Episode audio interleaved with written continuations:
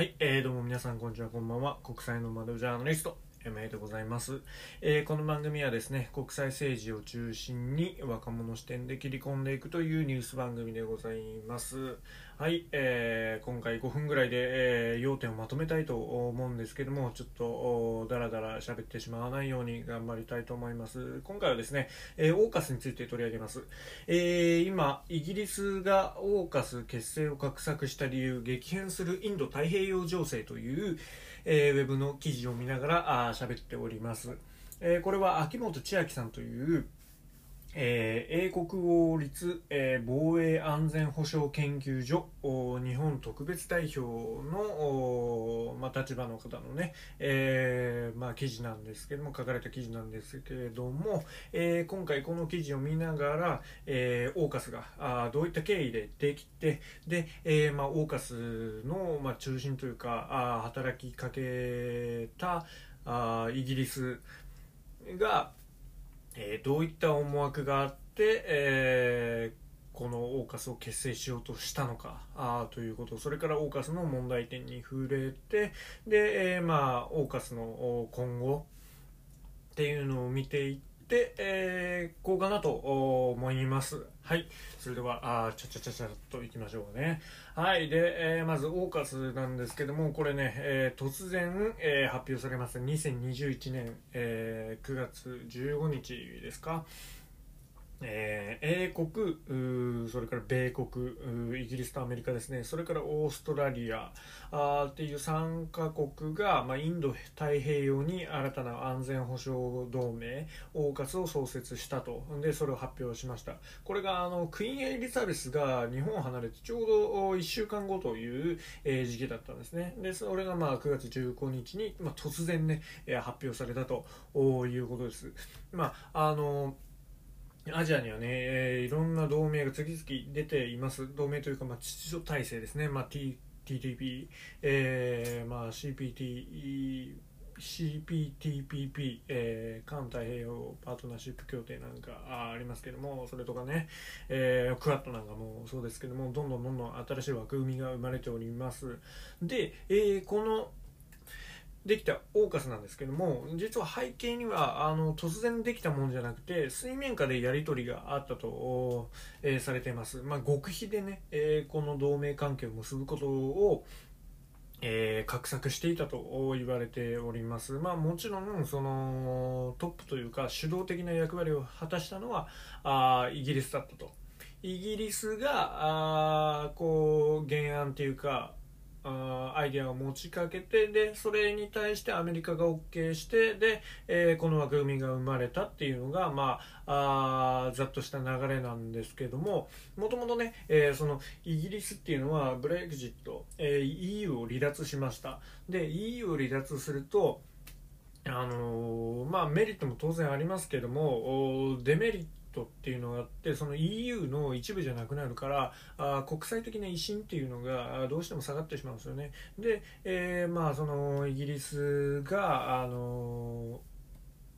国の権威性を高めるためにどんどんどんどん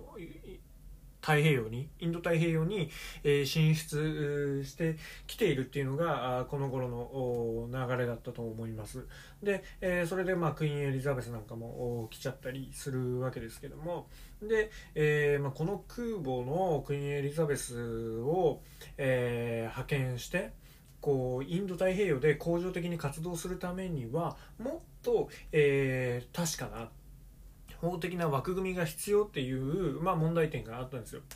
で、えーまあ、そこですねそれがあ、まあ、元になって、まあ、オーストラリアへのね原子力潜水艦の、まあ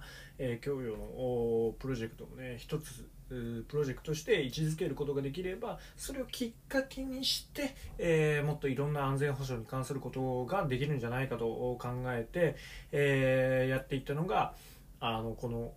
オーカスの始まりで、えーあります。でまあそれが極秘に進んでいってで、えーこうイギリスが出したあパスをアメリカが、まあ、OK サインえーゴーサイン出したっていうのがあ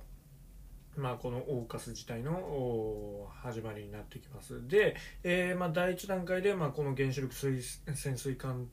で、えー、まあ、やり取りをして第2段階ではあ AI それからサイバーとか、まあ、量子技術っていう、えー、本当に安全保障に関する幅広い分野で、えー、軍事的それから技術的にも、えー、協力を行うとで第3段階になったら、えー、加盟国を地域の大国である日本それからインドフランスなど欧州の国にまで、えー、拡大してインド太平洋を舞台にした新しい同盟に発展させていきたいと考えてたわけです。まつまり、え、この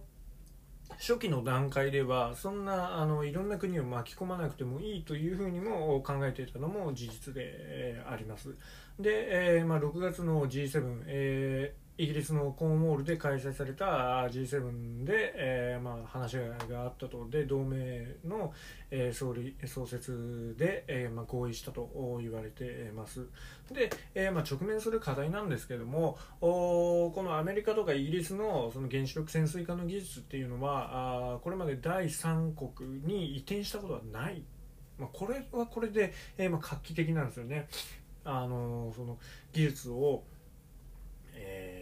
まあ、移転するっていうように決めたことがあまさに画期的かもしれませんけども、えー、まあそれで、まあ、どのような技術をどの程度、えー、オーストラリアに、えーまあ、与えて、えー、その潜水艦の建造にあたってはあ参加国がどのように作業を分担するっていうようなことも、まあ、決めないといけないですよ、えー、いけないわけですね。具体策として、うん、で、えー、まあ、オーストラリアにはあ原子力産業っていうのも少なくてウランの濃縮施設、えー、それからリサイクル施設がないと。で核技術に精通したあの専門家もいないっていうのも、えー、まあ、課題となっているところではあります。で、え一方でまあ、ニュースなんかも結構出てましたけども、まあ、フランスが反発してたんですよね。そのフランスが、まあ、この同盟関係に対して裏切りとか屈辱的とかすごい言っててでアメリカとオーストラリアに駐在する大使をまあ召喚する措置を取ったっていうぐらい、まあ、大激怒をしてて、まあ、その後バイデン大統領とマクロンフランスのマクロン大統領が話し合いをしてフランスの怒りが収まったとも言われてるんですけどもおまあ密かに、えーまあ、溝が生まれているみたいなことはささやかれてますで、えーまあ、フランスの憤りっていうのは、まあ、そのこのオーカス以前に、えー、フランスが、まあ、オーストラリアへのまあ、あの潜水艦の供与の計画が破棄されたことに、まあ、起こっているわけですよね。うんでまあ、これ紐解くとフランスの軍事産業ナバルグループは2016年に、えー、フランスの原子力潜水艦をディーゼル推進の通常型潜水艦に、えー、回収してで、まあ、それをオーストラリアに与えるという計画だったんです。ががしかし、えー、この計画っていうのは結構遅れておりましてで、えー、次期潜水艦の主役は2030年代半ばになると、えー、計画よりも10年ぐらい遅れてしまっていたんですよでそれでだと、まあ、オーストラリアからしてみると、えーまあ、最長10年にわたって潜水艦を失う可能性すら出てきていていたんですよね。それはまずいということで、えーまあ、乗り換えをしたというのが、まあ、この、えーまあ、オーカスの背景でもありますし、まあ、オーストラリア的にも、ま、当然の流れかなと思うわけです。うん、ほいで、えー、まあ多くの人も結構言ってるんですけどもこれあのその潜水艦の計画が破棄されたことに起こってるんじゃなくてこのオーカスからフランスが、えーまあ、除外されたことを仲間外れにされたことに対して起こってるんじゃないかとも言われてたわけですけども、まあ、このオーカスっていうのはさっきも言った通り、えー、最初はこの英米豪から始まってどんどん拡大していくっていうこともあって決してねえー、フランス外しというわけではないんですよね。うん、でまあそれこそ日本とかインドも巻き込んでいくと言われているくらいなんで、えー、まあ、こっからあ、まあ、まだまだ産声を上げたところだけなんで、まあ、何とも言えないんですけども、まあ、これからあのそういった大国も加入するべきという声も一方であります。で、えーまあ、アメリカなんですけどもアメリカのゴーサイン出した背景にあるっていうのは、まあ、今ってその中国の海洋進出っていうのがささやかれてますけども、まあ、それに対して、えー、アメリカの潜水艦で、まあ、抑止をしているわけじゃないですか。で、えー、ここはあのアメリカと日本が、まあ、連携することによって中国を圧倒的に、まあ、凌駕しているっていう形なんですよね。で、えーまあ、そのアメリカの力の、あのまあ、低下って言われてますよねで、えー、2020年代の後半から、まあ、10年程度はあそのアメリカの攻撃型の原子力あの潜水艦の数が落ち込むって言われてるんですよで、えー、それで落ち込んだ時にオーストラリアの原子力潜水艦の力を借りたいっていう、えーまあ、先を備えたあ狙いがあるんですよねアメリカ的には。でそれで、まあ、オーストラリアにもすり寄ったというのも言われております。ね。えー、それから、あのー、もう一つ、まあ、いろんなあ枠組みがあると言ってたわけですけども、あのー、この秋元さんはあこう言ってます、えー、オーカスはあ、まあ、安全保障。それから政治はクワッド。経済は CPTPP に、えー、分類される、まあ、つまり役割分担でこう分けていくことになるんじゃないのかと、えー、言っております。うん、でまあここもね、えーまあ、このオーカスに関して、